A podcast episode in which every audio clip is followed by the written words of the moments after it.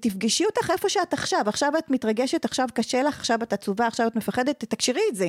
ברגע שנתת לזה מקום, אוקיי, עכשיו אפשר להתקדם. עכשיו אפשר להתקדם. ולכן כל הנושא הזה של החזון, זה יופי שיש לנו איזשהו סמן דרך, אבל אנחנו לא באמת יודעים, העתיד הוא נוצר מרגע לרגע כל רגע, דרך הבחירה שלי בי.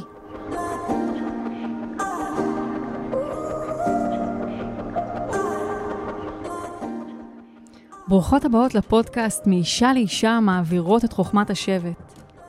בעולם העיר מבוסס תוצאות שמושתת על ערכים זכריים, אנחנו אנשים שמתפקדות על הרבה כובעים, בית, משפחה, עשייה עסקית, קל לנו ללכת לאיבוד, להתרחק מהטבע ומהקול האמיתי שלנו ולשכוח את עצמנו. פעם, אנחנו הנשים היינו נפגשות כמדי חודש באוהל האדום. שם היינו מתכנסות יחד, משתפות ומורידות מהלב שלנו את מה שיושב עלינו. שם היינו גם חולקות ידע ותובנות אחת עם השנייה, ונזכרות בעצמנו. החוכמה הזאת עברה מאישה לאישה, מסבתא לנכדה, מאימא לבת, עד ש... עם השנים, העולם התפתח וחוכמת השבט העתיקה הלכה ונעלמה. והיום, החוכמה והתובנות האלה כבר לא זמינות לנו.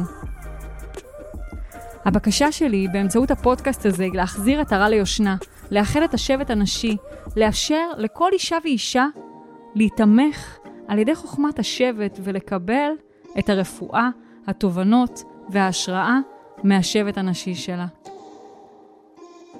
אני מיטל פרייברג לוסטיג, מומחית לתת מודע, מרצה, אומנית יוצרת תכשיטי עוצמה, אימא, אשת איש ומנחת הפודקאסט מאישה לאישה. אנחנו הולכות לשמוע כאן נשים עוצמתיות, מאורות השראה, ולדבר על הקשיים, התובנות ופריצות הדרך שאפשרו להן לצמוח בחייהן, כדי שגם את תוכלי להיזכר שמותר לך להיות מי שאת, שאת עוצמתית וחזקה ויכולה להתמודד עם כל אתגרי החיים. מאישה לאישה, יאללה, מתחילות. אז שיריאל, אם היינו יושבות עכשיו באוהל האדום, ומסביבנו נשים, חלקן צעירות יותר, חלקן אה, מבוגרות יותר, אה, ואני מוצאת שאנחנו אה, בדרך כלל מדברות על, ה, על דברים שפיצחנו אותם בחיים שלנו.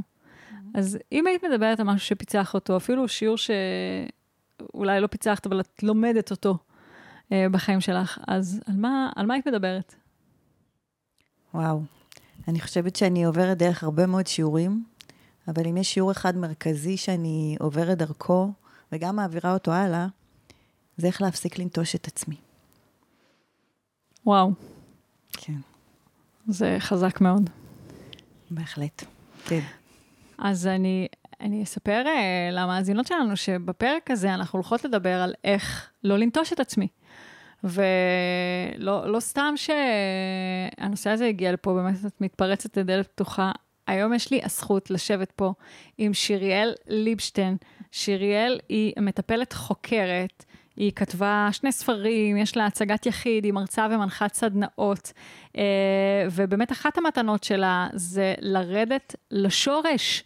ולזהות אה, איפה, איפה התחילו הדברים, ובעצם להביא ריפוי משם. היא מלווה שליחים שעדיין אה, לא פרסו את הכנפיים שלהם עד הסוף. ואני אגיד שאני מכירה אותה שנים, בעיניי היא אישה אה, אמיצה, מעוררת השראה. ואני אגיד לך תודה על זה שהגעת לפה היום, לחלוק את החוכמה שלך. פרק אה, מרתק לפנינו, ממש אה, ממליצה להקשיב אה, ככה, להחזיק, להחזיק חזק או לא, להרפות ולהקשיב. כן. אז תודה שבאת. תודה שהזמנת. שדיברת על השורש, אז זה באמת לזהות את השורש של הנטישה, איפה זה התחיל. Mm. ואנחנו לא תמיד יודעים לזהות איפה זה התחיל, ולמען האמת, זה התחיל way, way, way back. אה, איפשהו ב... כשבאנו לעולם הזה, שהנרטיב שלו הוא אה, שגורשנו מגן עדן. והנטישה הראשונה בעצם מתחילה שם. החוויה הזאת היא שגורשנו, ומן הסתם, אם גורשנו אז גם התגרשנו. אה, אז לא רק שהתגרשנו מאלוהים בנרטיב הזה, אלא התגרשנו גם מעצמנו. מהחלק הזה שיודע שמגיע לו לחיות בתודעת גן עדן, שמגיע לו להיכנס, וקרה לנו משהו שם, שמהרגע הזה אנחנו עברנו למסלול ההוכחה, שאנחנו בעצם עסוקים כל הזמן בלהוכיח שאנחנו ראויות, שאנחנו יפות, שמגיע לנו, שאנחנו אהובות, אה, שאנחנו מספיק כדי ששערי גן עדן שוב ייפתחו. ואני רואה את זה כל הזמן קורה, כמו שבחיים שלי, גם בחיים של אה, אנשים שמגיעים לעבוד איתי, שאנחנו משחזרים את המקום הזה במערכות היחסים שלנו. וזה מין משהו כזה שאנחנו לא תמיד מודעות אליו, שאנחנו אה, נמצאות שם בשביל להוכיח שאנחנו ראויות, שאלוהים יפתח לנו בחזרה את השער, וזה, אלוהים, זה יכול להיות אחר כך אבא שלנו, וזה מן, הש... מן הסתם בן הזוג שלנו, וזה מסלול כזה שהוא אינסופי, והוא בעצם גורם לנו להמשיך ולשחזר את הסיפור הזה, וגם את החיים פה. שוב ושוב ושוב. באחד הסשנים ש... של העומק שעשיתי עם עצמי, ואני עושה הרבה כאלה, אני ממש ראיתי תמונה שמאיפה שאנחנו עוזבים את הגוף הזה, בסוף החיים פה, זה כל כך משמעותי. כי אם אנחנו עוזבים את החיים האלה פה, מאותו תודעה שגורשנו מגן עדן, אנחנו נפתחת מין מנהרת אור כזאתי, שאנחנו חוזרים אליה, ואנחנו חוזרים לפה, שוב ושוב ושוב. ואם אנחנו עוזבים את העולם הזה עם הידיעה שזה נרטיב, אבל זאת לא האמת, אפשר להמשיך הלאה. וואו. אני מתחברת נורא חזק לסיפור הזה של ה... לא לנטוש את עצמי. אני יכולה להגיד לך ש... את יודעת, דיברת על זה שהשורש של זה הוא, הוא בגירוש מגן עדן, אפשר, את יודעת, בכל מיני רטוריקות שונות להגיד, אה, הרגע שבו אה, נפרדנו מה, מהבורא, או אה, הרגע שבו אפילו, את יודעת, בתודעת אנוש שלנו יצאנו מהרחם ומהמקום המוגן הזה. והפצע הזה, הוא משחזר את עצמו בעצם ב, בילדות שלנו. אני יכולה להגיד לך על עצמי, שאני ממש למדתי לנטוש את עצמי. והמון פעמים את לא מבינה בכלל אני אגיד על עצמי, המון פעמים אני לא הבנתי בכלל איך, אה, איך זה נראה שאני נוטשת את עצמי. זאת אומרת, יכולתי להגיד גם בתודעה מודעת, בואי, אני לא מדברת איתך על תודעה ישנה, תודעה יש, ישנה, זה עשיתי לעצמי abuse במלא מקומות, בסדר? בין אם זה סקס אה, לא קשוב בשביל רסיסים של אהבה, ו... אה, ו... כאילו, כל כך הרבה מקומות ש... של ריצוי, פעולה מתוך ריצוי, רק לעשות כדי שיאהבו אותי ויקבלו אותי, בין אם זה לאימא שלי, או אחיות שלי, או אנשים זרים, או רק שהשכנה, או שהחברה לא, לא, לא תאהב אותי אם אני, לא נעים לי, הלא נעים לי הזה. אז נטשתי את עצמי במלא מקומות, אני מדברת על זה בחיים שבהם ישנתי. כן. בואי נדבר רק שנייה, בחיים ערים, הייתה לי חרדת נטישה. את יודעת, אני, דן היה יוצא מהבית, כל פעם שהוא רק היה אומר לי, אני רוצה ללכת מהבית, ישר הייתי אה, מופעלת מול הדבר הזה, לא יכולתי לתת לו את החופש שלו, לשחרר אותו, כי, כי הייתי בחרדה אה, שהוא הולך. וזה לקח זמן לי לרפא את הנטישה שלי, אבל מעבר לזה, זה למד גם, אה, גם הוא למד לתקשר את ה... לתקשר כמו לילדה קטנה. אני הולך עכשיו, ואני אחזור עוד כמה שעות כדי לא להפעיל את הפצע הזה. מדהים. זה מדהים שהוא למד, כי זה לא משהו שכולם יכול, יכולים ללמוד או באמת מסכימים, כמו להישאר שם. אה, אבל אני מאוד מבינה על מה את מדברת, וזה מאוד מאוד tricky. אה, רוב האנשים שאני עובדת איתם, באמת יש להם איזשהו סיפור, לפחות אחד, אם לא יותר, של חוויית נטישה. מן הסתם, זה גם הסיפור שלי, זאת הסיבה שכתבתי את הספר, כשתהיי גדולה תביני, שגם הפכתי אותו להצגת יחיד. זה בדיוק המקום הזה שמדבר על לילדים הנטושים בתוכנו. אה, אצלי זה קרה כשאבא שלי עזב את הבית, אה, ההורים שלי התגרשו כשהייתי בכיתה א', אה, ויום אחד שחזרתי מבית הספר הביתה, מצאתי את אימא שלי עם דמעות, ביד היה לה מכתב, היא הגישה לי אותו, ואני קוראת, ומסתבר שאבא שלי פשוט עזב. לעבור לגור בארצות הברית, והוא השאיר לי רק מכתב. וואו. וכששאלתי למה, נאמר לי, כשתהיי גדולה תביני. וואו.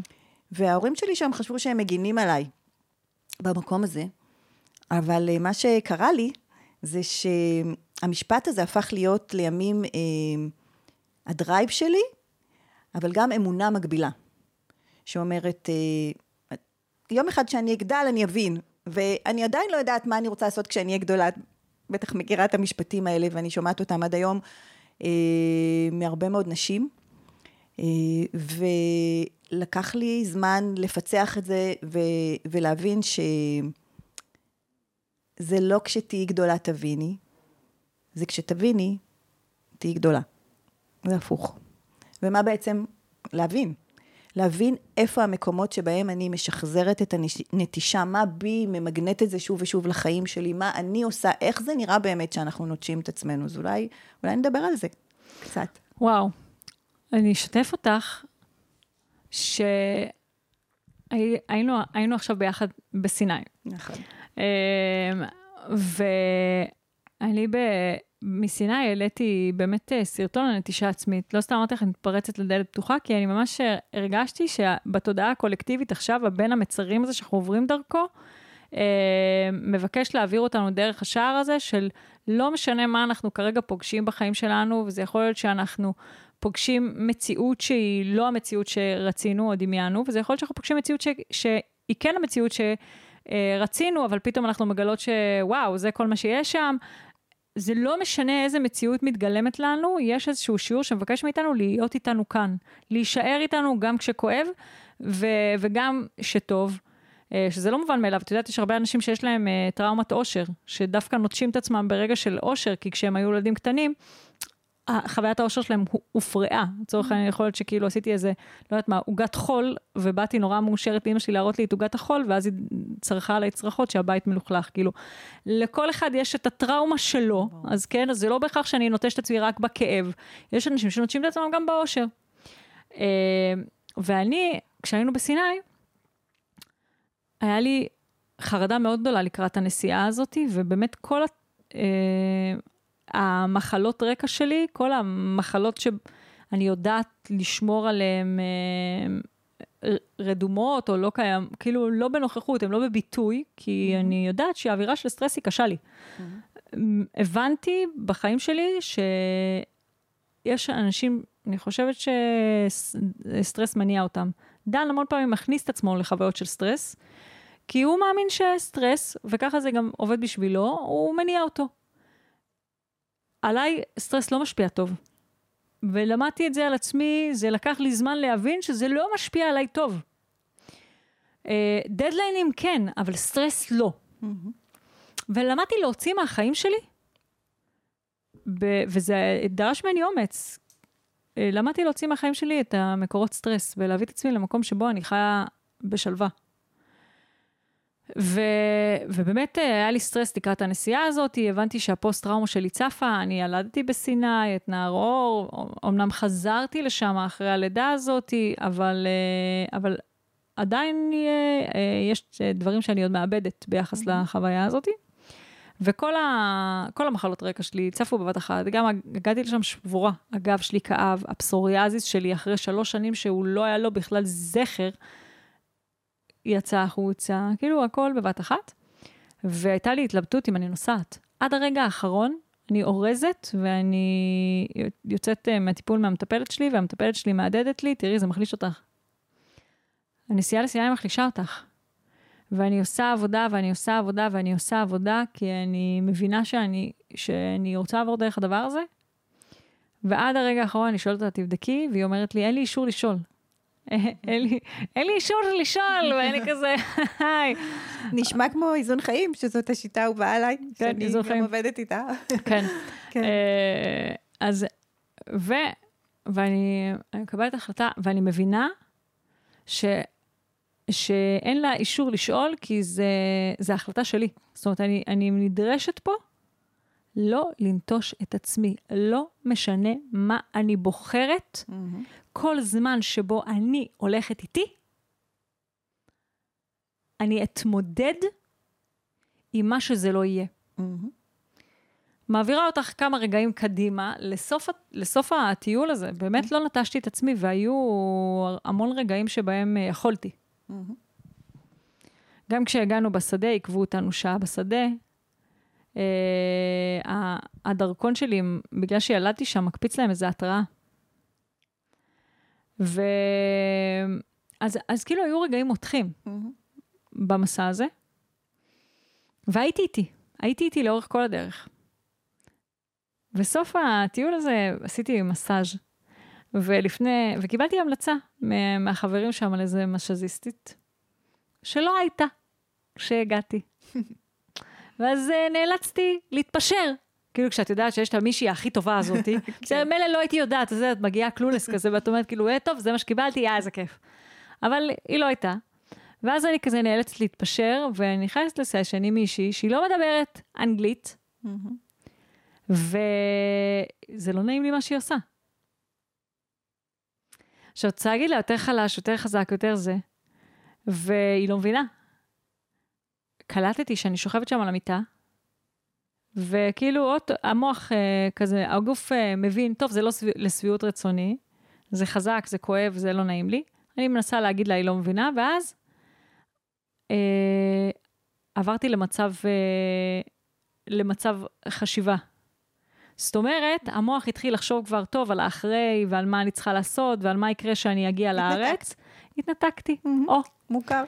ובעודי מתנתקת, אני זוכרת את השיעור של לא לנטוש את עצמי. עכשיו, זה היה נורא נורא חזק, כי, כי מי חשב, קל לי לראות איך אני נוטש את עצמי בזה שאני, לצורך העניין, חייתי בחיי הלילה, ושתיתי מלא אלכוהול, ו, וכל ה... כאילו, ועשיתי סקס אה, כזה, ודברים כאלה, אבל כאילו, לנטוש את עצמי במובן כזה שפשוט המוח אה, הופך לאון והגוף בעוף, זה משהו שהייתי ממש בהתבוננות למנגנון הזה.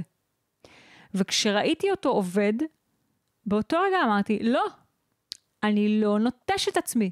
חזרתי בחזרה לגוף, ועד שהיא לא הבינה מה אני רוצה, לא שחררתי.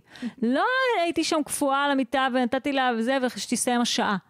אלא התעקשתי שהיא תבין מה אני צריכה בדיוק, ולא נטשתי את עצמי.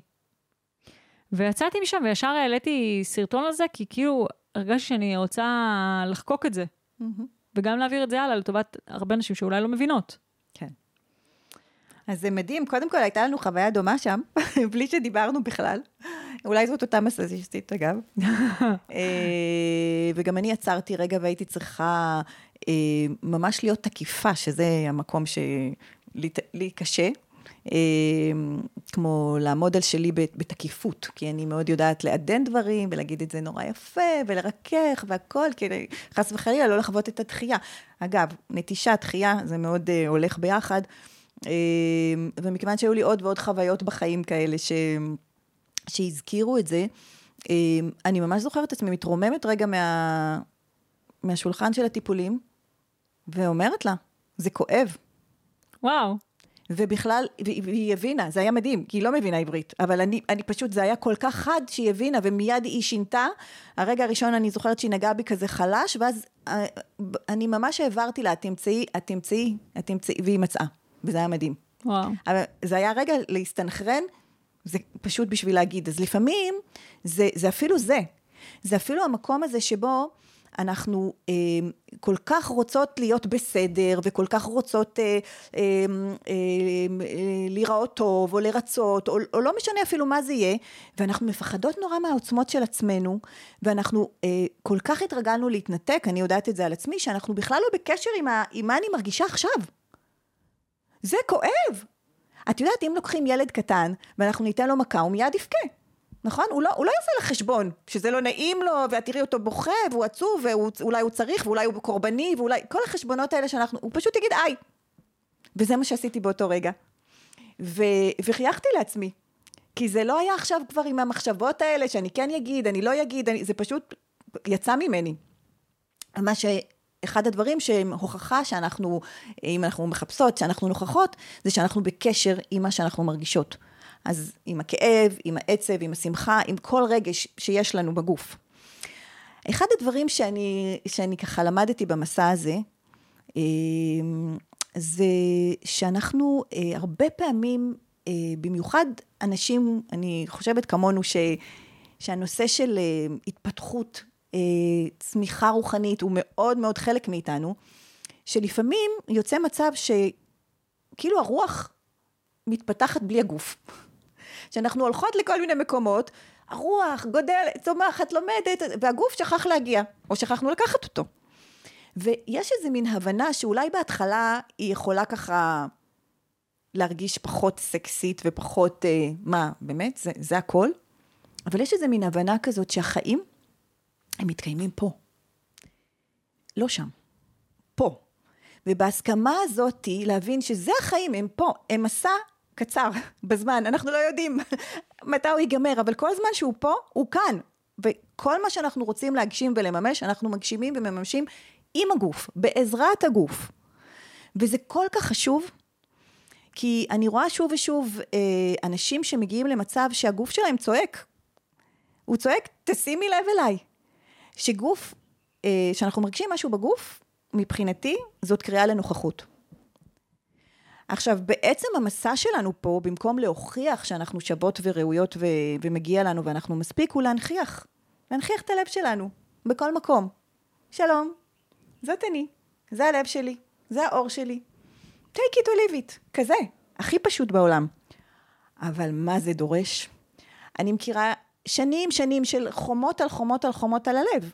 למה? כי אם אנחנו עוברות חוויה של נטישה, ואם אנחנו מפחדות מתחייה, ואם עברנו, אני לפחות, אני יודעת שיש עוד נשים, חדירה על הגבול, כמה וכמה פעמים, בכל מיני צורות, אז בעצם אנחנו נלמד להגן על עצמנו. אנחנו נהיה חייבות להגן על עצמנו, ובשביל להגן על עצמנו, אנחנו נשים הגנות על הלב. בלי להרגיש. אנחנו נשים עוד ועוד הגנות על הלב. הרגע הזה שדורון ואני החלטנו לפרק את החבילה, ולמרות שזאת הייתה החלטה משותפת, כשהוא עזב את הבית, ברגע הזה אני ממש זוכרת את עצמי פיזית, מתיישבת על הרצפה וחוזרת להיות אותה ילדה בת שש. ואומרת לעצמי, אבל איך זה יכול להיות? איך זה יכול להיות שאני מוצאת את עצמי בשחזור? זה לגמרי לגמרי הרגיש כמו נטישה. ואז הבנתי, אני לא באתי לשחזר, אני באתי לעבור את זה אחרת. מה קרה לי ברגע הזה? מה בעצם קרה לי ברגע של הנטישה הראשונה? מה סיפרתי לעצמי? אותה ילדה, מה היא סיפרה לעצמה? והיא סיפרה לעצמה כל מיני דברים כמו שהיא חלשה, שהיא לא יכולה, שהחיים גדולים עליה, אמ, שאין לה את מה שצריך בשביל להתמודד. היא סיפרה לעצמה שכמו שהיא, זה לא מספיק, כי אם זה היה מספיק, אבא שלה לא היה עוזב. Mm. היא סיפרה לעצמה שהיא לא רצויה, כל כך הרבה דברים שבעצם אני סיפרתי לעצמי. ו... ואז מהרגע הזה הייתי צריכה להתחיל להוכיח שכל זה לא נכון. וואו. והבנתי שעכשיו אני עוברת את זה אחרת. אז זה לקח זמן, כי הרגע הראשון זה, הילדה תפסה את כל המקום, והייתה לגמרי התמוטטות, ואני זוכרת את עצמי אה, מגיעה למטפלת שלי, ואומרת לה, תקשיבי, אני לא רוצה לחיות. והיא מסתכלת לי בעיניים ואומרת לי, את מתכוונת שאת לא רוצה את החיים האלה יותר. אמרתי לה, נכון. אז היא אמרה, אז אנחנו יכולות להתחיל. והתחלתי מסע. אה, זה קרה כבר לפני ארבע שנים, וזה מסע הולך ומתמשך, שכל מה שהוא זה לחזור אליי. ולשים לב איפה אני עדיין אומרת לעצמי משפטים כאלה, באיזה מקומות אני בכלל אה, מסתכלת עליי בצורה כזאת אה, שהיא שיפוטית, שהיא ביקורתית, איפה אני מקטינה את עצמי. כל המקומות האלה זה מקומות של נטישה. זה מקומות של חוסר אהבה, ולצד זה, להבין מה זה אומר לאהוב את עצמי. כי ההפך מנטישה זה שייכות, אגב. ומה זה אומר להרגיש שייכת? מה זה אומר להרגיש שייכת לעצמי? מה זה אומר להרגיש שייכת לחיים האלה?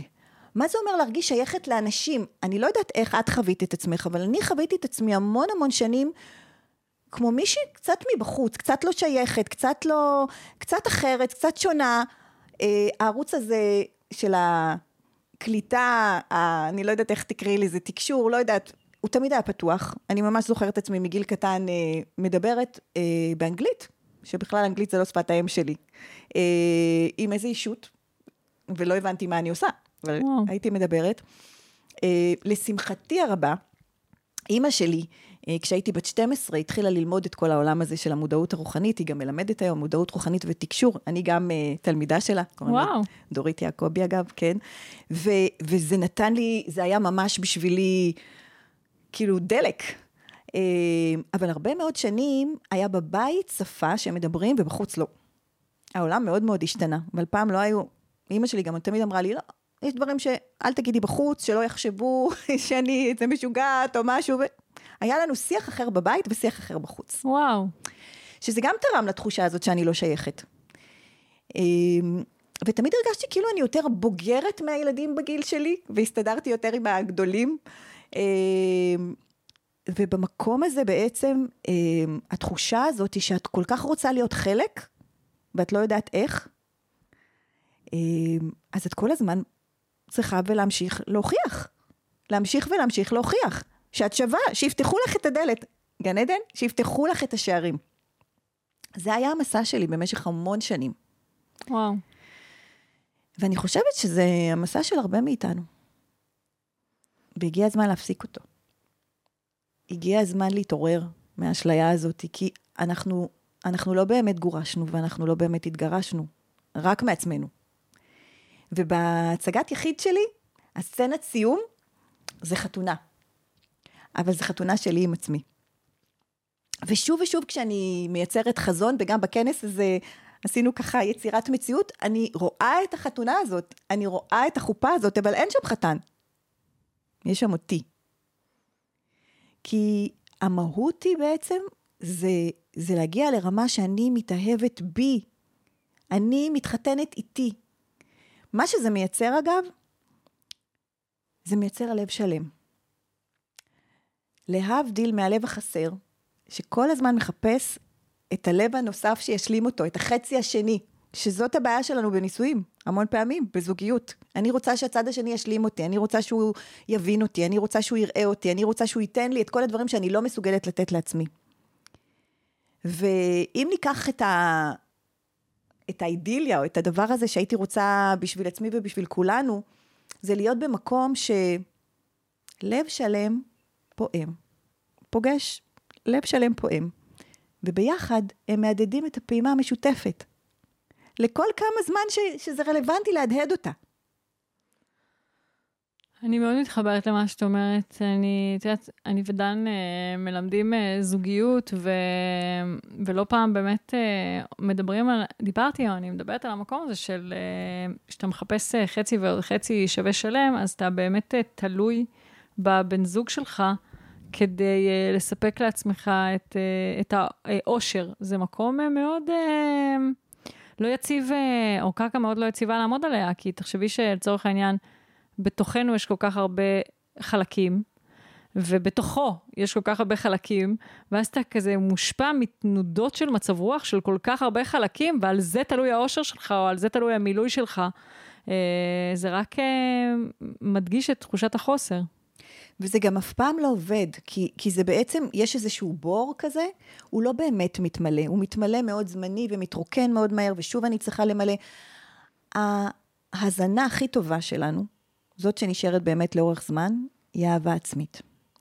וכשאנחנו לומדות אה, ולומדים, מה, איך זה מתרגם, מה, מה זה אהבה עצמית, אה, ומתחילים לאכול משם.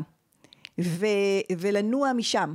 ולעשות את כל מה שאנחנו עושים משם. זאת אומרת, כל דבר שאני עושה, היום אני הולכת לעשות ספורט אגב, אה, שנים לא יכולתי להתמיד. רציתי נורא והייתי מתחילה ומפסיקה ומתחילה ומפסיקה, ואמרתי, איך זה שאני לא מתאהבת בספורט? מה, מה צריך, מה, מה, מה הרכיב הזה שצריך בשביל שיקרה שאני אתאהב בספורט? והיה רגע כזה שהבנתי שאני לא צריכה להתאהב בספורט, אני צריכה להתאהב בעצמי. ולהבין ש, שהספורט הוא אקט או ביטוי של אהבה עצמית. כי אם אני אוהבת אותי, אני רוצה לתת לגוף שלי את הגמישות שלו, ואת החוזק שלו, ואת החוסן שלו, ואת היציבה שלו, ואת הנשימה, ואת כל מה שספורט לכל סוגיו יכול לתת לו. אגב, אנחנו לא פרוטוקול, ולכל גוף יש את הספורט שמתאים לו. מזל שיש בדיקת שריר לבדוק את זה, זה, זה לדעת, כי לפעמים אנחנו כל כך מנסים במשהו, תחום שלא מתאים לנו, אבל ברגע שאני עושה את זה משם, אין, אין יותר אישו לקום בבוקר וללכת לשיעור. זה, זה, זה, זה כבר לא, אני לא צריכה להתאמץ, אני לא צריכה לדחוף את עצמי, ואני מאמינה שזה ככה בכל דבר שאנחנו נעשה. בואי נדבר שנייה על אהבה עצמית. את יודעת, אה, היו לי תקופות שמאוד לא אהבתי את עצמי. גם בתור אה, מישהי שהגבולות שלה נפרצו בצורה מאוד לא בריאה בגיל צעיר, ופוסט טראומה מורכבת, אה, למדתי שיש בי פגם, שאני לא טובה, כמו שאת אומרת, כאילו, אני לא מספיק, למדתי לא לאהוב את עצמי. Mm-hmm. והמקום הזה הביא אותי עד למקום של, או אני אגיד, הביטוי הכי גדול של זה היה המקום שאני, אני, אני לא מזינה את עצמי טוב. אמ, ולהגיד אה, לבן אדם אה, שלא אוהב את עצמו, בוא תאהב את עצמך, או לאישה שלא אוהבת את עצמה, בואי תאהבי את עצמך, אני זוכרת שכשהייתי שומעת כאלה הרצאות, הייתי מדמיינת את עצמי, לא יודעת אם יצא לך לראות פעם, יצא לך לראות טלי מקביל? כן. נכון אה, אה, שיש רגעים כאלה שהיא מתעצבנת ואז היא מדמיינת איך היא חובטת בעיני רוחה באנשים? כן. אז זה בערך מה שהיה כן. קורה לי, שהיו אומרים לי, תאהבי את עצמך, בואי פשוט כן. תהיי באהבה עצמית, וכזה. כן.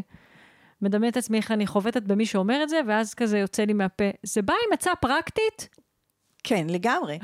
זה לגמרי בא עם עצה פרקטית. קודם כל להבין ש, שכשאת לא... אה, ספרי על עצמך, איך כן, התאהבת בעצמך? כן. איך אז, זה קרה? אז, אז ההבנה היא שאני נוטשת אותי.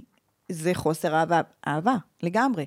ולראות איפה אני נוטשת את עצמי. אני נוטשת את עצמי כשאני אה, לא אומרת את מה שהלב שלי מבקש להגיד, כי אני עושה חשבון למה יגידו, כי אני רוצה לרצות, כי אני רוצה לצאת חמודה ונחמדה, ואני לא הולכת עד הסוף עם הדברים שלי, זאת נטישה עצמית. אני נוטשת את עצמי כשאני לא בקשר עם הרגשות שלי ועם הגוף שלי ועם מה שקורה לי עכשיו, ואני שמה חיוך ואני אומרת, ששואלים אותי, מה שלומך? הכל בסדר, אבל בפנים לא. אה, אני נוטשת את עצמי כל פעם שאני מנסה להיות משהו שאני לא. אני אפילו נוטשת את עצמי כשאני, אני יודעת שזה נורא ככה מקובל. אה, לייצר לנו חזון ול, ו, ותמונה מיטבית ולראות את איפה אני רוצה להיות בעוד איקס שנים, אבל אפילו שם יש אלמנט של נטישה, כי מה שקרה לי המון, המון פעמים מול הדבר הזה שהייתי מסתכלת וכל מה שהייתי רואה זה את הפער. אוקיי, אני רוצה להיות שם, אבל אני פה, ובפער הזה אני מרגישה לא מספיק. את יודעת, כל השיחה הזאת, הרי כזה, הכל אה, נברא אלא מה שנקרא בשבילי. אני יושבת פה ואני מקשיבה לשיחה הזאת, ואני יודעת שהיא גם בשביל מי שמקשיבות מקשיבות לנו, בעיקר נשים, יש גם גברים, כן? אמיצים שמקשיבים. אה, אחד המורים שממנו אני לומדת זה הרב יעקב הרשבסקי. הפרק שלנו אמנם יצא עוד כמה שבועות, אבל זה תמיד נכון לרגע שבו אנחנו מקשיבות עכשיו. הוא הוציא פרק, הוא מוציא כל שבוע פרק על אה, פרשת השבוע, ולפרק של השבוע הוא קרא גרנדיוזיות. עכשיו, אני מכירה על עצמי את המקום הזה שרוצה, או מרגיש תמיד את ה... או כאילו, למה אני כבר לא שמה, או למה זה לא יותר גדול, או למה זה לא קהל יותר גדול, או למה אני לא משפיעה יותר בגדול, כאילו, את הקול הזה. המון uh, פעמים ראיתי איך הוא גורם לי לעצירה, או גורם לי להתרוקנות, או גורם לי למקום שבו אני לא רוצה לפעול. ובדיוק על, הנושא הזה הוא דיבר, השיעור הזה. קרא לשיעור גרנדיוזיות, והרגשתי שכאילו הוא מקליט פרק, במיוחד אה, זה בשבילי הדבר הזה. Mm-hmm. וכשאנחנו מדברות על, על נטישה לטובת חזון גדול, אני נורא מתחברת למקום הזה, שאת יודעת, המון פעמים אנחנו ניזונים מבחוץ, כזה למדנו להיות בעולם אינסטנט כזה, שמסתכל על מה שקורה ברשת, ומשווה את עצמנו, או שואף, או מייצר תמונת חזון לפי הדבר הזה שאנחנו רואים ברשת. בתור האישה הזאת שנמצאת ברשת ומוציאה לא מעט תכנים, חשוב חשוב לי להוציא גם את הקולות האלה, את הקולות האותנטיים האלה של, אה, של גם המקומות החשוכים, גם אותם לאוורר, אה, וגם את, ה, את המקומות האלה של לראות מאיזה מקום אנחנו בוחרות, או מאיזה מקום אנחנו בונות את החזון הזה. המון פעמים, וגם כשהתחלתי את התנועה שלי, כשהסתכלתי על המנטור שלי אז, בזמנו, שהעיר אותי ובניתי תמונת חזון לפי מה שראיתי שהוא עושה. טוב, זה היה מקור להשוואה, זה קידם אותי, זה לקח אותי דרך, אבל אם הייתי נשארת שם, או כל זמן שנשארתי שם, בלי לקחת אותי איתי, כמו שאת אומרת, זאת אומרת, היה איזה חזון, זה התאים, זה קידם אותי, זה תרם לי, זה העצים אותי, זה חיזק אותי, אבל באיזשהו שלב, ככל שהתחברתי יותר לעצמי, בדרך הזאת, הדרך חיברה אותי יותר לעצמי, הבנתי שיש דברים מסוימים שאני לא רוצה אותם. אם הייתי ממשיכה ללכת בדרך הזאת, אז הייתי נוטשת את עצמי, והמקום הזה של להסתכל החוצה ולהגיד, אני רוצה יותר, אני רוצה יותר גדול, אני רוצה לה לה, הוא מקום שנוטש אותי היום. כי היום אני נמצאת באיזושהי נקודה מסוימת שפעם חלמתי אותה. פעם חלמתי את מה שאני חיה היום. כולנו. ראיתי, אה, אני עוקבת אחרי אה, קרן, קרן איתן, יש לה שבט, אה, שבט אימהון, והיא עשתה לאחרונה כנס שהיא קראה לו ככה, פעם חלמתי. נורא חזק. אז פעם חלמתי את המציאות שאני חיה אותה היום, ולא ליהנות מהמציאות שאני חיה אותה היום, ולהסתכל ולהרים ולרצות יותר ויותר ויותר ויותר, זה לנטוש את עצמי היום, זה לא להיות בנוכחות ובהודיה למה שיצרתי היום בחיים שלי. זה לא להיות בנוכחות ובהודיה למדרגה שאת נמצאת בה כרגע. כן. אה, זה כל הזמן לרצות לראות מה הלאה, what's next, מה הדבר הבא. זה לא להיות בכאן ועכשיו, שזה גם חלק מנטישה. כי רק בכאן ועכשיו אני יכולה להרגיש את הגוף שלי, רק בכאן ועכשיו אני יכולה להקשיב לסמכות הפנימית שלי, רק בכאן ועכשיו אני יכולה להתחבר להדרכות שלי, בכאן ועכשיו אני יכולה להביא אותי. אני לא יכולה להביא את, אותי למי ש, שרוצה להיות שם. אגב, אחת החוויות שלי הייתה, כשיצרתי את, ה, את ההצגת יחיד שלי, אה, זה, זה היה בתקופה של הקורונה. תמיד היה לי חלום כזה, ואז אמרתי, הגיעה איזושהי הזדמנות, פגשתי במקרה איזה במאית, במקרה, כן, אין מקריות, אה, וסיפרתי לה, והיא אומרת לי, אוי, זה בדיוק מה שאני עושה, אני לוקחת נשים, אני עובדת איתם על הסיפור האישי שלהם, ועוזרת להם להפוך את זה ל... להצגת יחיד. אז היא שלחה אותי לעשות שיעורי בית לכתוב, וכתבתי כתבתי את כל ההצגה, והיא עזרה לי לביים אותה. והיה שם משהו שכל כך חייב אותי אני, uh, ב, ב, במקום הזה, להיות, uh, להתאמן על נוכחות.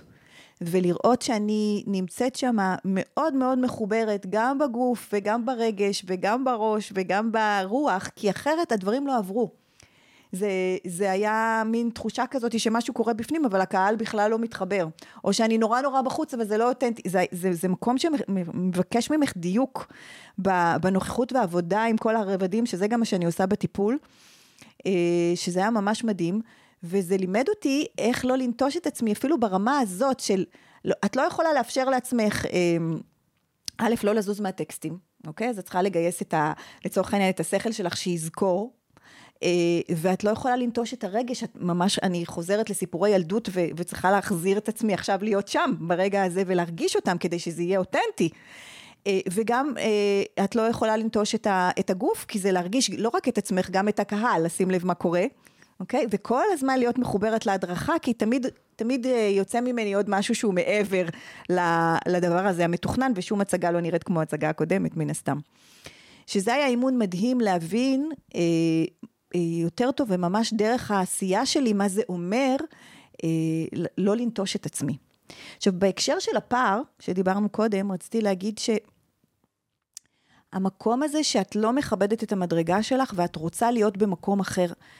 אני, כשעמדתי שם על הבמה, נורא נורא התרגשתי, כי אחד הדברים ש, שטיפלתי בהם בעצמי זה פחד קהל. אני תמיד חלמתי לעמוד על במות, ולקח לי 40 שנה עד שהעזתי. אה, בגלל פחד קהל הייתי יושבת ורואה את כולם, אה, ואומרת לעצמי, איך הם שם ואת עדיין פה? יש לך כבר הכל. עשית, למדת כל מה שאת צריכה, קיבלת כבר את כל הפידבקים, אספת את כל הידע, אבל למה את עדיין יושבת כאן? וזה היה הפחד, ממש פחד. זה, זה הפחד מה, מלהיחשף, זה הפחד מלבלוט, מלהסכים רגע לבלוט, להראות מי שאני. כי התרגלתי להסתתר אה, הרבה מאוד אה, שנים. בטח שיש חדירה למרחב שלך ואת שמה הגנות על הלב. עם הזמן, פשוט לא, בלי לשים לב, הפכתי להיות שקופה. Mm-hmm. גם בבית, ביחסים, גם בחוץ, פשוט הפכתי להיות שקופה, אני איננה. זה, זה אגב סופר נטישה עצמית. אני מאוד מתחברת לזה, אני יכולה להגיד שבתור מישהי שהיא פוסט-טראומה, זה שמר עליי. כן, לגמרי. והיה רגע שהסכמתי לנפץ את חומות השקיפות שלי. הסכמתי לעשות, אני קוראת לזה את קפיצת הנראות שלי. וואו. ובקפיצת הנראות שלי בעצם כל המבנים ששירתו את השקיפות שלי היו חייבים להתפרק. ככה התפרקה גם הזוגיות שלי. כי זה מאוד שירת את, את המקום הזה של השקיפות, וזה כבר לא, כבר לא היה רלוונטי. ואז יצאתי החוצה, אבל זה היה נורא מפחיד. והבנתי שאני חייבת לפגוש אותי רק איפה שאני עכשיו. שאם אני לא עומדת על הבמה ומתקשרת את זה שאני רועדת עכשיו, ואני מתרגשת עכשיו, ואפילו זולגות לי דמעות, ואני לא מסכימה להביא את עצמי במקום של הפגיעות שלי, עם לב חשוף, אני לא יכולה להתקדם. אני ממשיכה לנטוש את עצמי, אני ממשיכה לשחק אותה, המישהי הזאת שאני לא, אז כשאומרים לך תהיי, כאילו, fake it until you make it, לי זה לא עבד. מה שעובד לי, וזה אחד הטיפים שאני תמיד, אה, אני משתמשת ונותנת, זה תפגשי אותך איפה שאת עכשיו, עכשיו את מתרגשת, עכשיו קשה לך, עכשיו את עצובה, עכשיו את מפחדת, תקשרי את זה. ברגע שנתת לזה מקום, אוקיי, עכשיו אפשר להתקדם. עכשיו אפשר להתקדם. ולכן כל הנושא הזה של החזון, זה יופי שיש לנו איזשהו סמן דרך, אבל אנחנו לא באמת יודעים, העתיד הוא נוצר מרגע לרגע כל רגע, דרך הבחירה שלי בי. חזק. חזק מה שאת אומרת. את יודעת, את שאלת אותי על התכשיטי העוצמה, איך הם אה, נוצרו. כן. הסמלים האלה, איך הם נוצרו. מהמם. אני מודה לך על השאלה הזאתי. כי דן תמיד אומר שבאמצעות התכשיטי העוצמה יצרתי את אה, נהר אור, הצלחתי להגשים את ההיריון. אני, הנטישה שלי הכי באה לידי ביטוי בזה שנטשתי את הגוף שלי, וכשנטשתי את הגוף שלי פשוט היו כל הזמן סימפטומים פיזיים. אז דלקות גרון חוזרות, וכתף אה, קפואה, כל מיני סימפטומים כזה קבועים שהם הנגזרת של הנטישה שלי את עצמי. לי היה שנתיים, אה, חודשיים, יד ימין שאני לא יכולה להזיז. משותקת. כן, כן, זה חזק מאוד הדבר הזה של הנטישה עצמית. וכשהתחלתי את המסע הזה של להיכנס להיריון, אז uh, היה לי מאוד uh, קשה להיות בגוף uh, של הריון, כי זה לקח ממני את השליטה. בתור מישהי שהיא פוסט-טראומה, שליטה היה נושא מאוד חשוב בחיים שלי, פרצו לגבולות שלי בגיל מאוד צעיר, שליטה mm-hmm. זה היה הדרך שלי לשמור על עצמי, וההיריון העביר אותי דרך uh, מסע ריפוי נורא נורא עמוק, uh, שנלקחה ממני השליטה. Uh, בין ההיריון של uh, נהר אור להיריון של uh, אורי, עברו uh, uh, כמעט ארבע שנים, משהו כזה. אני uh, פשוט הייתי נכנסת להיריון, אבל לא הייתי מצליחה לשמור אותו, כי היה לי קשה להרפות, לשחרר את השליטה. וכשהתחילה הקורונה, או אולי קצת, uh, לפ... כן, התחילה הקורונה, uh, עוד פעם uh, נכנסתי להיריון, וההיריון uh, לא התפתח טוב. ובגלל שכבר הייתי, מה שנקרא, לימודת ניסיון בגרידות, רציתי לעבור את ה... לעשות את זה בעצמי. ועשיתי איזשהו תהליך של אה, לעורר הפלה אה, בעצמי, mm-hmm. עם איזה מישהי שמלווה להפלות, והעברנו סמינר ארבעה ימים. זה הקורס הכי מתקדם שלנו, שקוראים לו קורס משמעות, שבו אנחנו מחברים להדרכה הרוחנית. בין היום השני לשלישי התפתחה ההפלה, ודיממתי פה כל הלילה, ואנחנו היינו בטוחים שהרחם אה, מתרוקנת, אבל בדיעבד הסתבר לנו שזה היה קרישי דם, ואני, כשהגיע הבוקר, לא יכולתי להתיישב. כי כבר ראיתי, מה שנקרא, לא מספיק דם. איבדתי את ההכרה. והיינו פה לבד, כאילו, אני דן ואורי, אורי ישן. דן היה לידי כל הלילה, ואנחנו, יש לנו קורס בבוקר. בבוקר שלא הצלחתי להתיישב, אז uh, פינו אותי להלל uh, יפה בחדרה, שם uh, כמעט החזרתי את נשמתי לבורא, בוא נגיד ככה.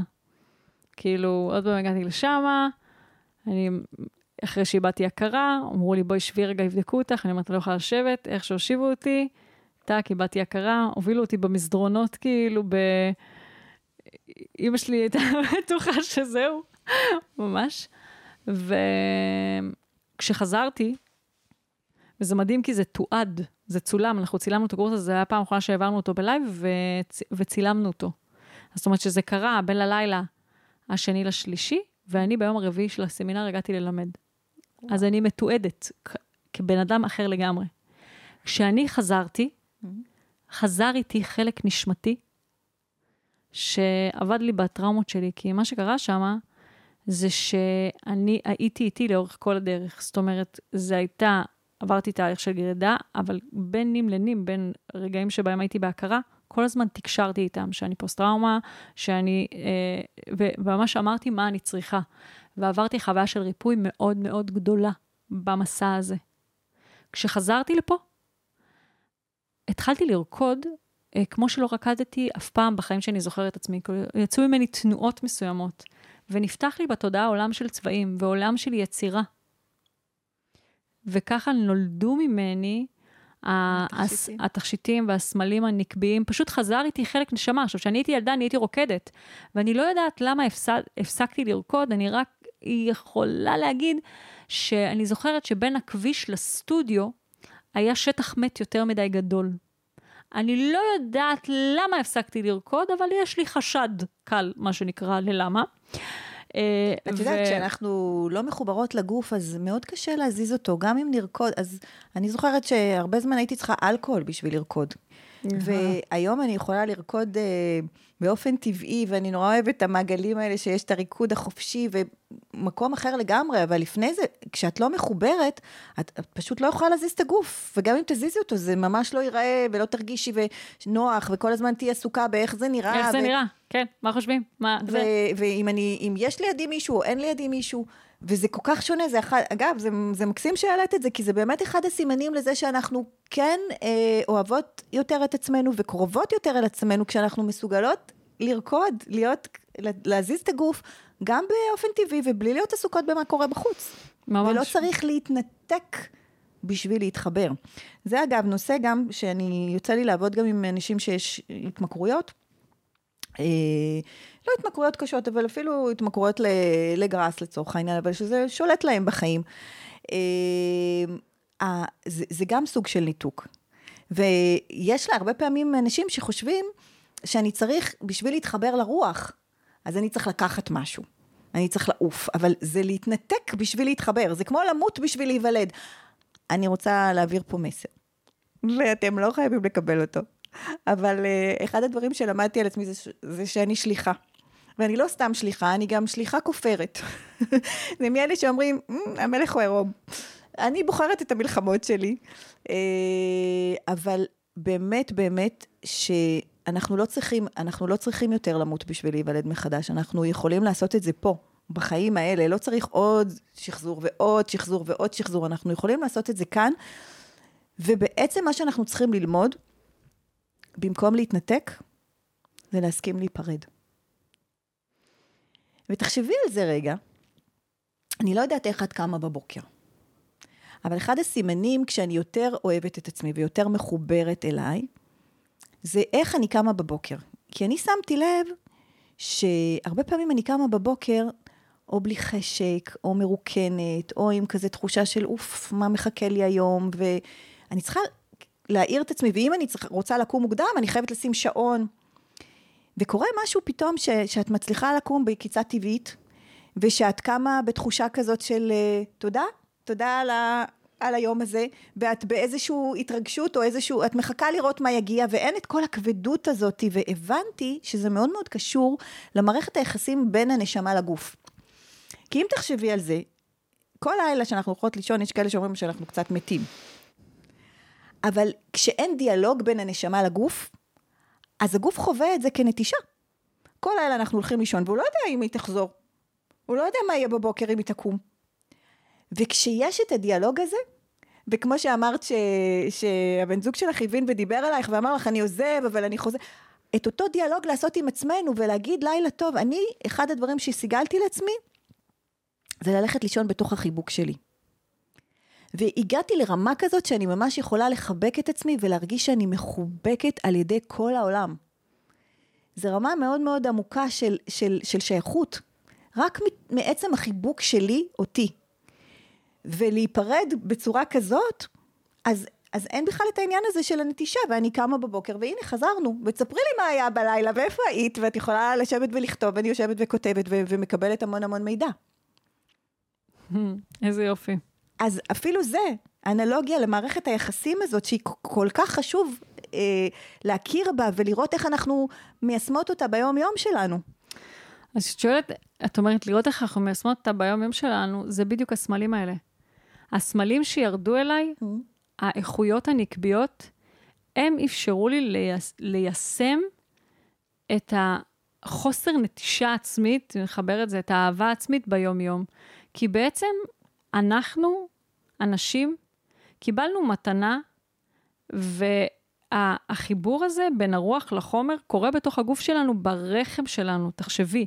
התנועה הזאת שבוראת חיים, זו התנועה שבאמצעותה אנחנו בוראות כל מציאות בחיים שלנו, מחברות בין רוח לחומר, היא קורית בתוך הגוף שלנו יש תנור, בתוך הגוף שלנו יש רחם, בתוך הגוף שלנו אנחנו מרגישות את הפעימה, את המקצב הטבעי. והאיכויות הנקביות האלה, הסמלים שנמצאים עלייך, אני מסתכלת על השרשרת המדהימה, mm-hmm. הלוטוס, האלה, פרח החיים, זרע החיים, בדרך אגב, בתוך כל אחד ואחד מהם יש גם את האלה, זאת אומרת, הזרע החיים הוא, הוא איכות קצת יותר זכרית, mm-hmm. זה הזרע, בתוכו שמתי את האלה, וגם פרח החיים שמתי את האלה, האלה נמצאת בכולם, היא גם נמצאת בתוך הלוטוס. למה? כי היא מביאה את החוכמה הזאת של התהליכיות. היא מאפשרת לראות את התמונה השלמה, שבתוכה, דרך אגב, יש גם את המוות, ואת יודעת, את אומרת, אנחנו לא חייבות למות. אפשר להתייחס לזה כשינוי צורה, אבל למה הכוונה המוות? המוות הוא מוות של פוטנציאל, אבל אפשר גם להגיד שינוי צורה, כי הוא מתייחס לזה שבתוכנו הרי יש במחזוריות, יש ביצית, זאת אומרת, mm-hmm. היא כל חודש מחכה להפריה. Mm-hmm. ויש איזושהי חוויה כזאת של עצב שהיא לא עברה את ההפריה הזאת. כשיש לי איזושהי ציפייה או קיבעון לזה שכל חודש ייוולד אה, או ייווצר תינוק, כן? אז יש את האובדן שהוא לא נוצר. אבל כשאני מבינה שתינוק, יכול להיות לו מגוון של ביטויים. הוא יכול להיות כתינוק בשר ודם, mm-hmm. והוא יכול להיות כרעיון, כפרויקט, כמשהו שאני רוצה לממש, כמשהו שאני רוצה להגשים. אז, אז פתאום האובדן הזה, הוא משנה צורה, או לאן האנרגיה הזאת אמורה ללכת. הרעיון, הקונספט הזה. אני חושבת שאנחנו משחקים פה ברעיונות כל הזמן. אני חושבת שאנחנו משחקים פה ברטוריקה כל הזמן, ואנחנו מתבקשות להיות בנוכחות כלפי עצמנו במקום הזה, שמסכים אה, לעבוד עם הרעיונות. לפרום אותם, לגבש אותם מחדש, לאפשר להם לשנות צורה. אז אני מדברת על המוות ב... ברעיון של ניתוק. כן. כי את יודעת, אני מסתכלת על מחזור החיים, אני מסתכלת על, אה, על אה, עץ לצורך העניין, אני מסתכלת על פרפר. בשלב של הגולם, זה חי או מת? שאלה טובה. אז, השאלה מה?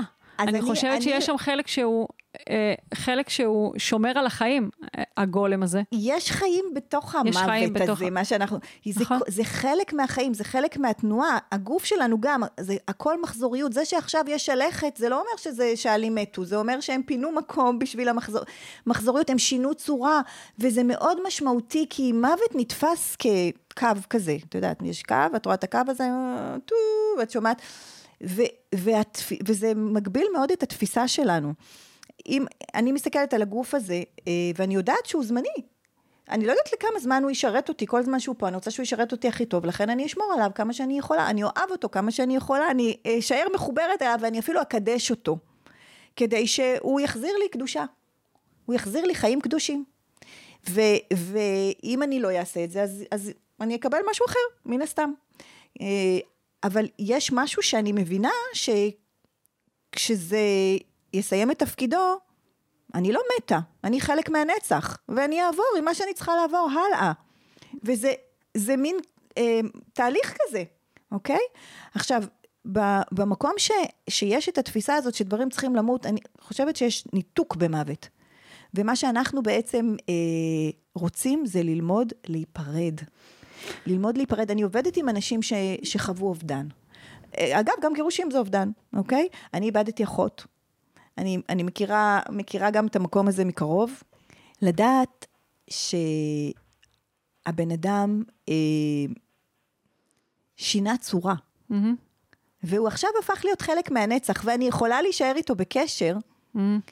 מאשר שהבן אדם מתנתק ממני, ואין, זהו. זה, זה כל כך משנה, אז בעצם אה, אה, מגיעים אליי למיטת האיזונים, אה, כל פעם שאנחנו אה, מתחילים לעבוד, אז קודם כל, נפתחות קרמות, כי זו הזדמנות לסגור אותם, אבל תמיד מגיעים האנשים ש, שהם כבר לא איתנו, בשביל לייצר איזשהו שיח והשלמה ופרידה וסליחה, וזה לא קורה סתם. זה לא קורה סתם, כי אני באמת אה, חוויתי מספיק פעמים בשביל לדעת ו- ו- ולהאמין. אני זוכרת שאחותי הגיעה אליי אחרי שהיא נפטרה. אה, אני לא אשכח את זה בחיים, אני פשוט הייתי במקלחת, והיא פתאום הופיעה. והדבר הראשון שאני זוכרת, שנפל לי הטוש מהיד וצרחתי. זה היה וואו. נורא מבהיל, זה וואו. פעם ראשונה שראיתי דבר כזה. ואני פשוט רואה אותה, חשבתי שאני איבדתי משהו. וואו.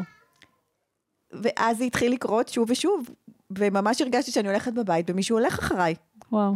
ויום אחד אני זוכרת שישבנו לאכול, ואני מסתכלת על המנורה, היה לי מנורה עומדת כזאת, ואני רואה מין הילה מטורפת כזאת מסביב, למ... ואני אומרת לכולם, באיזשהו שלב הבנתי שאני צריכה לי, מה שנקרא to address it, אז פניתי לאימא שלי, שזאת המומחיות שלה, והתחלתי לספר לה את כל הדברים, היא אומרת לי, תקשיבי, היא, היא פה להעביר לך מסר. ו... ואת המסר הזה את אמורה להעביר הלאה, לאבא שלך. ואני ממש זוכרת את הרגע הזה שהתיישבתי על המחשב בשביל לכתוב, והרגשתי שאני קופאת. והיה, חשבתי שהתנורים הפסיקו לעבוד, זה היה בלונדון, חיינו אז בלונדון, הכל על שיא החום, אבל אני כפו, כאילו, כפור של מוות כזה, זה, זה מה שהרגשתי, כולי רועדת, ומתחילה לכתוב.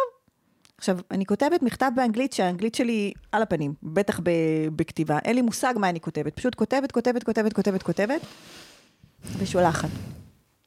והמסר שמה היה כל כך חזק, כי מה שהיא ביקשה מהם, זה כל פעם שהם נזכרים בה, היא רוצה שהם ייזכרו בדברים היפים. היא רוצה שהם ייזכרו בכל, ה... בכל הרגעים הטובים שהיו להם ביחד. היא שלחה אותם לכל מיני מקומות בבית למצוא, אחר כך הם מצאו הכל, זה היה פשוט מטורף. אמ, אבל היא הסבירה שהאבל שלהם והעצב שלהם והמקום הזה שלא מסכים לקבל את מה שהיה, משאיר אותה פה. היא לא יכולה להמשיך הלאה. זה ממש מושך אותה.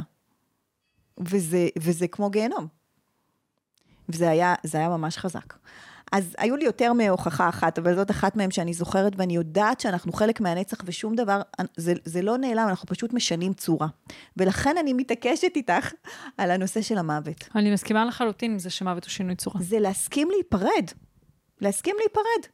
כן. מאיך שאחותי הייתה כשהיא הייתה בגוף, ולקבל את איך שהיא עכשיו. ואני יכולה לייצר איתה יופי של תקשורת. זו הייתה אחות תאומה דרך אגב? לא, לא, בכלל לא, ממש לא. זה הבת של אה, אבא שלי בנישואים השניים שלו, אה, אבל, אה, אבל היה לנו חיבור. היה לנו חיבור, וכשהיא נפטרה, היא מצאה דלת להגיע אליי, וכדי שאני אוכל לעזור להם, כי הם נכנסו לאבל עמוק, עמוק, עמוק, עמוק. וואו. ממש, כאילו, מבחינתם החיים נגמרו. אפרופו נטישה, כשאת מסתכלת על זה, אז אמרתי, אבא שלי לא היה בקשר איתי, אבל הוא קידש את אחותי, שנפטרה. וואו. אז אני שבחיים מתנהגים אליה כאילו היא מתה, והיא שמתה, מתנהגים כאילו היא בחיים. וכל המקומות האלה, להסתכל ולראות שזה תמיד מחזיר אותנו לאותו מסר. תפסיקי לנטוש אותך. תאהבי אותך, תתאהבי בך. תביאי אותך, תנכיחי אותך. תשימי לב איפה את עדיין מזייפת. זה מדהים מה שאת אומרת. אני רוצה לשאול אותך משהו. את יודעת, אה, זה כמו המסע ההתפתחותי שאנחנו עוברות, שיש את הזמנים שבהם אנחנו ישנות, ויש את הרגעים שבהם אנחנו מתעוררות. Mm. זה קורה כל הזמן, גם כל למי הזמן. שער בספירה, כאילו, גם למי שער בהגדרה, אנחנו נרדמות ומתעוררות, נכון. ואז שמות לב איפה אנחנו מזייפות, ואיפה אנחנו לא קשובות, ואיפה אנחנו עדיין אה, נוטשות את עצמנו. נכון. אה, ובכל זאת, יש אה, רגעים שבהם אנחנו עושות תנועה חזקה לכיוון עצמנו. כמו הרגע הזה שאת מספרת עליו, שבהם הניסויים שלך הסתיימו. מה קרה ברגע הזה? אז כמו שאמרתי, החוויה, הרגע הראשון היה שננטשתי, ו- והייתי חייבת ללכת ולהבין איך אני עוברת את זה אחרת. מה קרה ברגע, אני אפילו רוצה להחזיר אותך שנייה רגע לרגע קודם. למה אני רוצה להחזיר אותך לרגע קודם? אני רוצה להחזיר אותך לרגע של השינוי תנועה. זאת אומרת, יש את המקום הזה שממשיך להיות בנטישה, בנטישה, בנטישה, בנטישה, כן. בנטישה, ויש רגעים כאלה על הסקאלה, שהם רגעים מכוננים שבהם התנועה משתנה.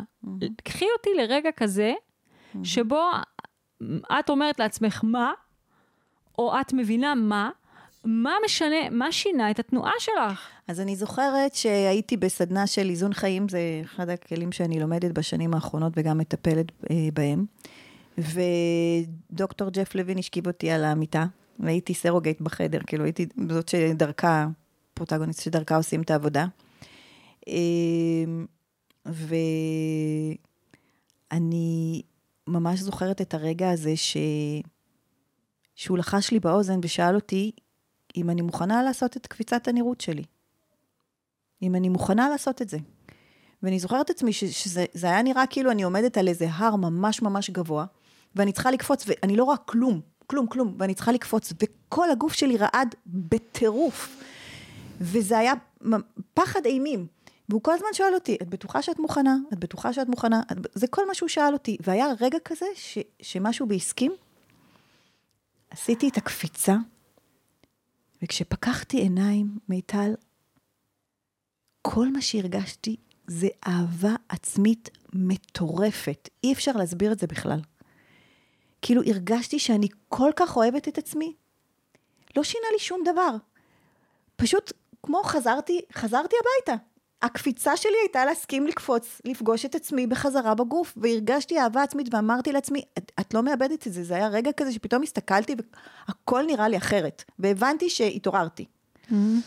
עכשיו זה לשמור על זה, על הערות הזו, ולראות איך אני חיה את החיים של זו שקפצה. כי אני כבר לא השקופה.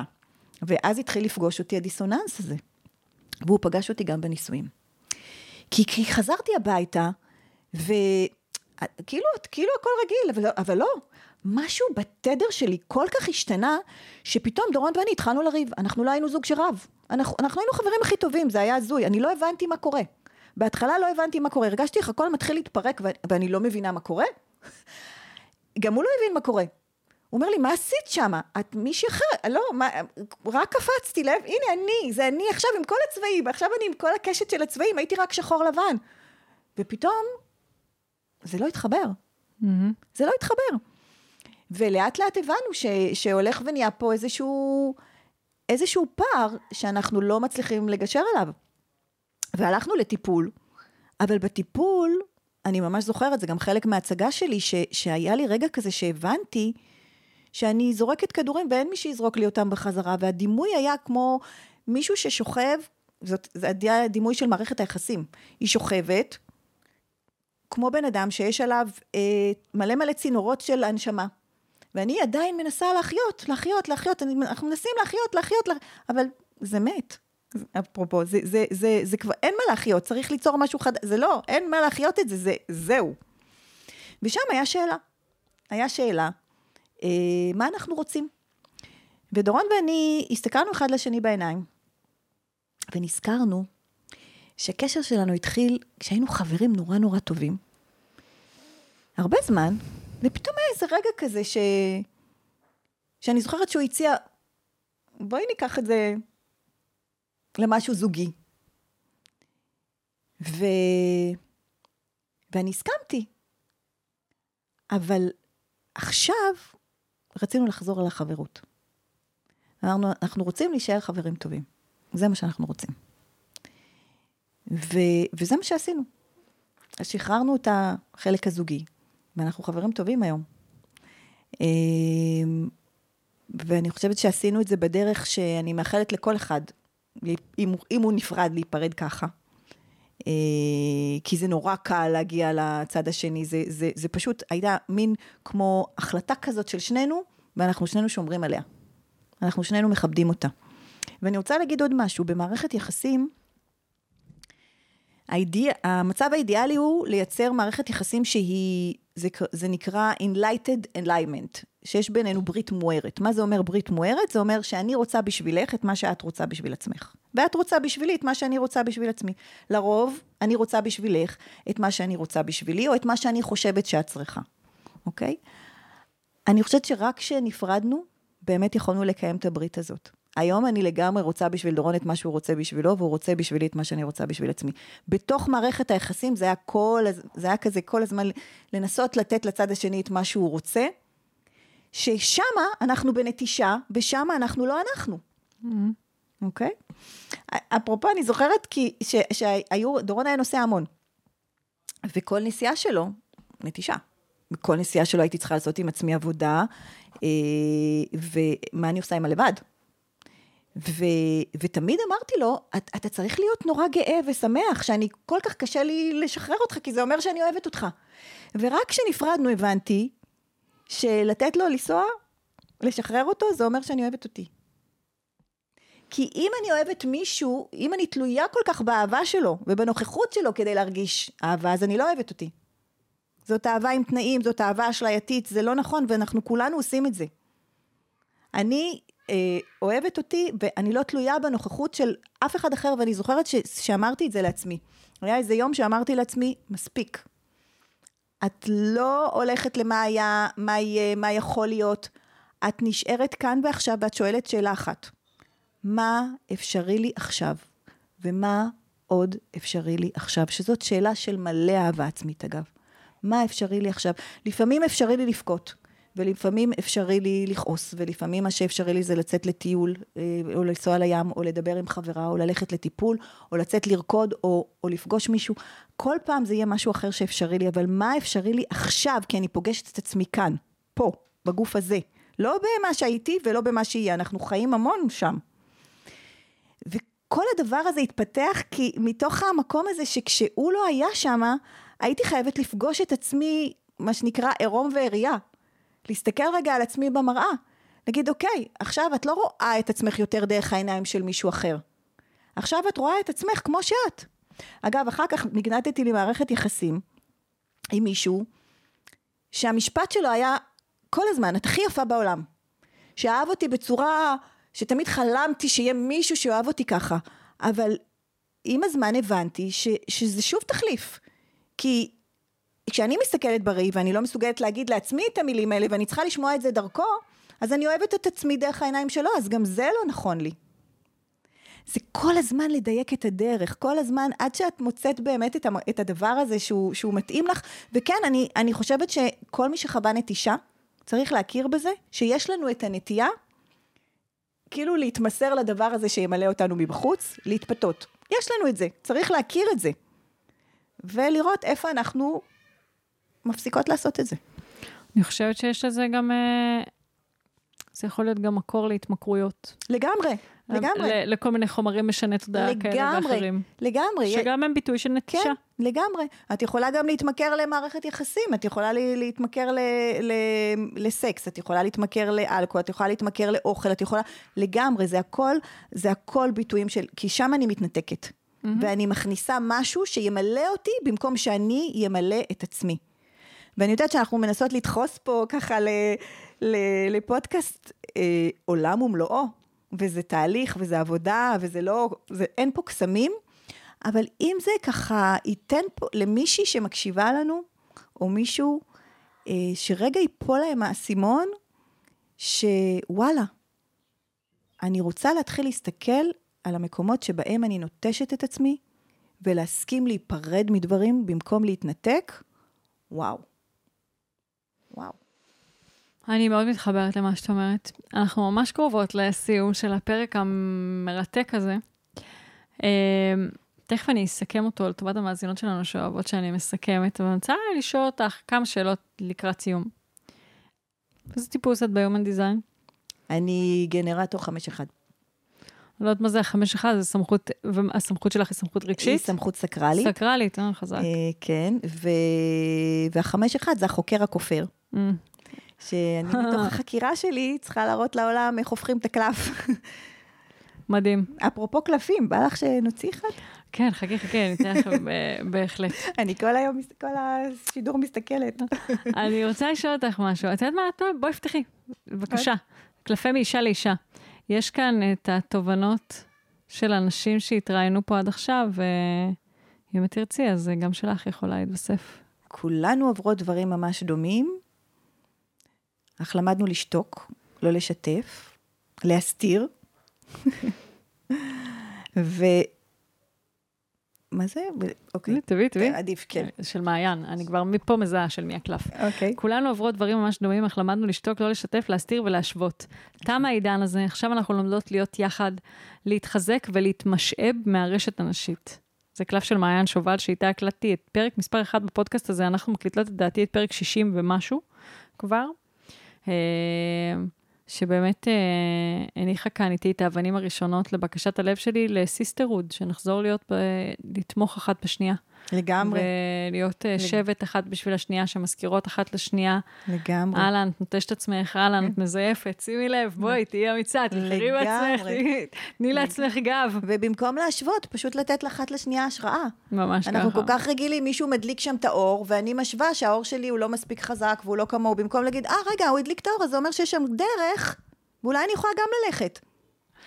רוצה לשאול אותך משהו. את יודעת, יש כאלה שמקשיבות לנו עכשיו לפרק הזה, כבר שעה ורבע אנחנו כאן, ואומרות, אה. אני לא מבינה את זה, אני לא מתחברת לזה, אני לא מתחברת לשיריאל, אני לא מתחברת למיטל, יאללה, ממשיכות הלאה, לא ישמעו אותנו יותר בחיים, או שאולי יחזרו לזה מתישהו, או שלא, הכל בסדר.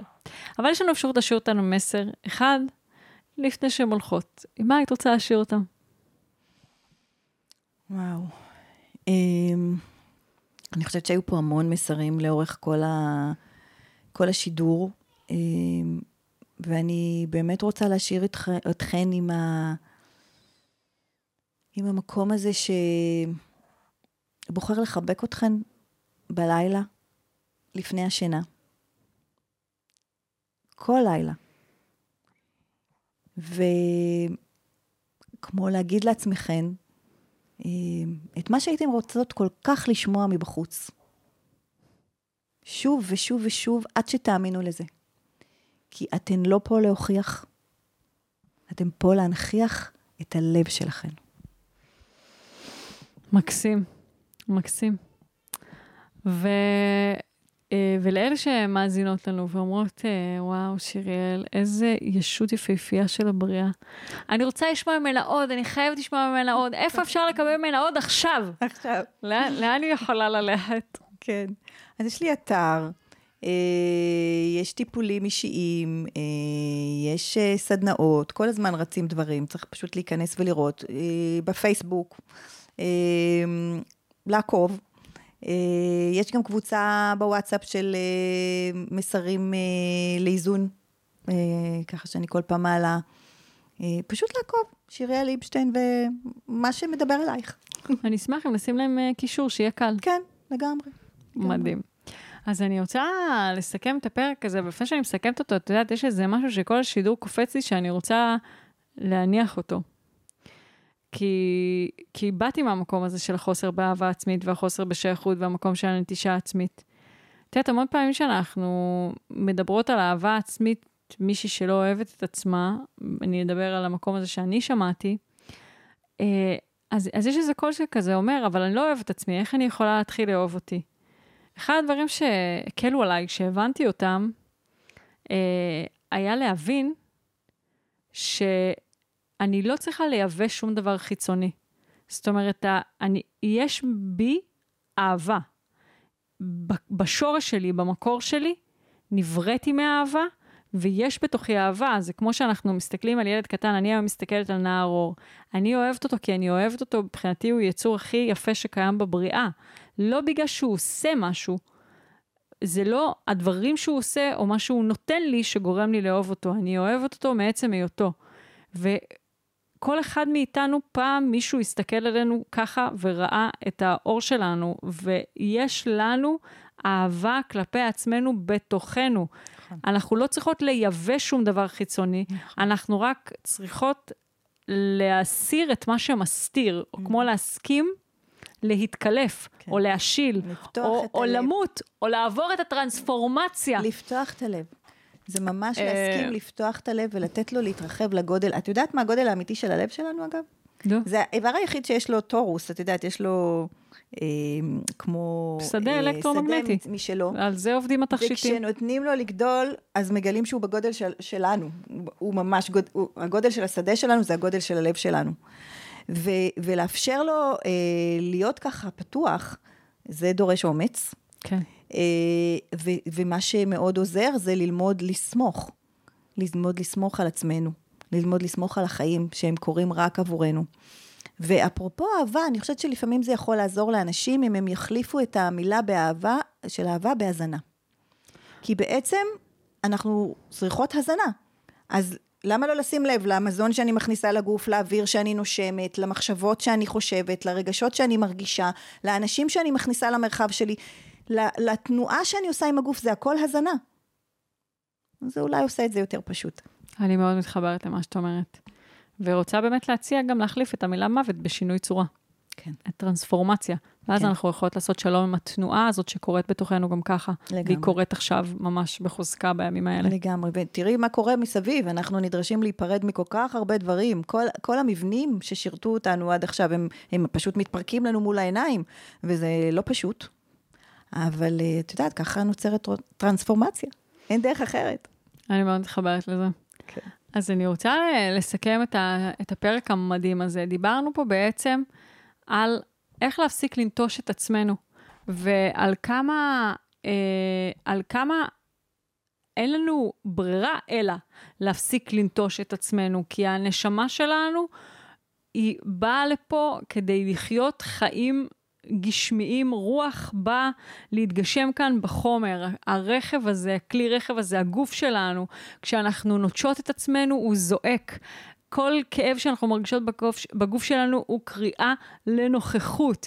ו, אמ, וב, ו, וחשוב להבין שהנטישה הזאת שלנו את עצמנו היא אה, שחזור של אותה היפרדות שחווינו מהבורא, והמשיכה לשחזר את עצמה במערכות היחסים שלנו כשהיינו קטנות, וגם במערכות יחסים הבוגרות שלנו, ואנחנו מבקשות באמצעות הפרק הזה, ושיריאל הביאה לכאן את הסיפור המעורר השראה שלה, כדי שאנחנו נבין שלנטישה יש כל מיני ביטויים. זה לא רק הביטוי הזה שאנחנו רגילות לחשוב עליו, אה, של אה, אה מישהו עזב אותי, אלא אנחנו אלה שעוזבות את עצמנו, ולעזיבה שלנו שלנו, את עצמנו, יש, יש כל מיני ביטויים, ויש כאן בקשה לחזור בחזרה אלינו ולהסתכל איך אנחנו נוטשות את עצמנו, בין אם זה באמצעות זה שאנחנו לא מזינות את עצמנו בדברים, בדברים טובים, או בין אם זה שאנחנו אה, לא נראות או מרגישות לא שייכות או נעלמות או לא שומרות על הגבולות שלנו או לא חושבות, אה, או אה,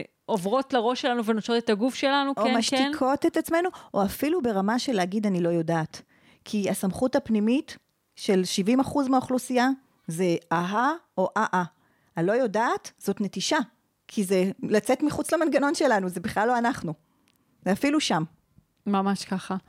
אז, אז יש פה באמת אה, הזמנה להסתכל איך אנחנו נוטשות את עצמנו, להיות ערות לדפוסי הנטישה שלנו, ולהתחיל אה, להביא מודעות לשם, כדי שנוכל להיזכר בזה שאנחנו אוהבות את עצמנו, ובזה שאנחנו ראויות לכל הטוב שיש לחיים להציע, מעצם היותנו, וזה לא תלוי במה שאנחנו עושות או לא עושות. אני אה, רוצה להגיד לך תודה על כל החוכמה הנשית המדהימה שחלקת כאן איתנו. אה, באמת, את אישה מעוררת השראה, ו... אני מאוד uh, אוהבת את האור הייחודי שלך, אני רוצה להגיד לך תודה שבאת. תודה שהזמנת. אני רוצה להגיד תודה לכל האנשים והאנשים שהיו כאן איתנו על היחד uh, המפרה הזה. מזמינה אתכן, שתפו את השידור הזה כדי שמי שצריך, צריכה, יוכלו להתערם ממנו. עד כאן הפרק של היום. ואנחנו נתראה כאן בפרק הבא, וגם וגם וגם אני אגיד שיש לנו את הקבוצה של מאישה לאישה, קבוצת הפייסבוק שלנו, שגם לשם עולה הפרק השלם. אה, כנסו לשם, שתפו דבר אחד שלקחתם מהפרק הזה ותעדדו את התובנות האלה, אה, כדי שנוכל להחזיק את החוכמה הזאת ביחד ולחלוק אותה. נתראה בפרק הבא. ביי ביי. ביי.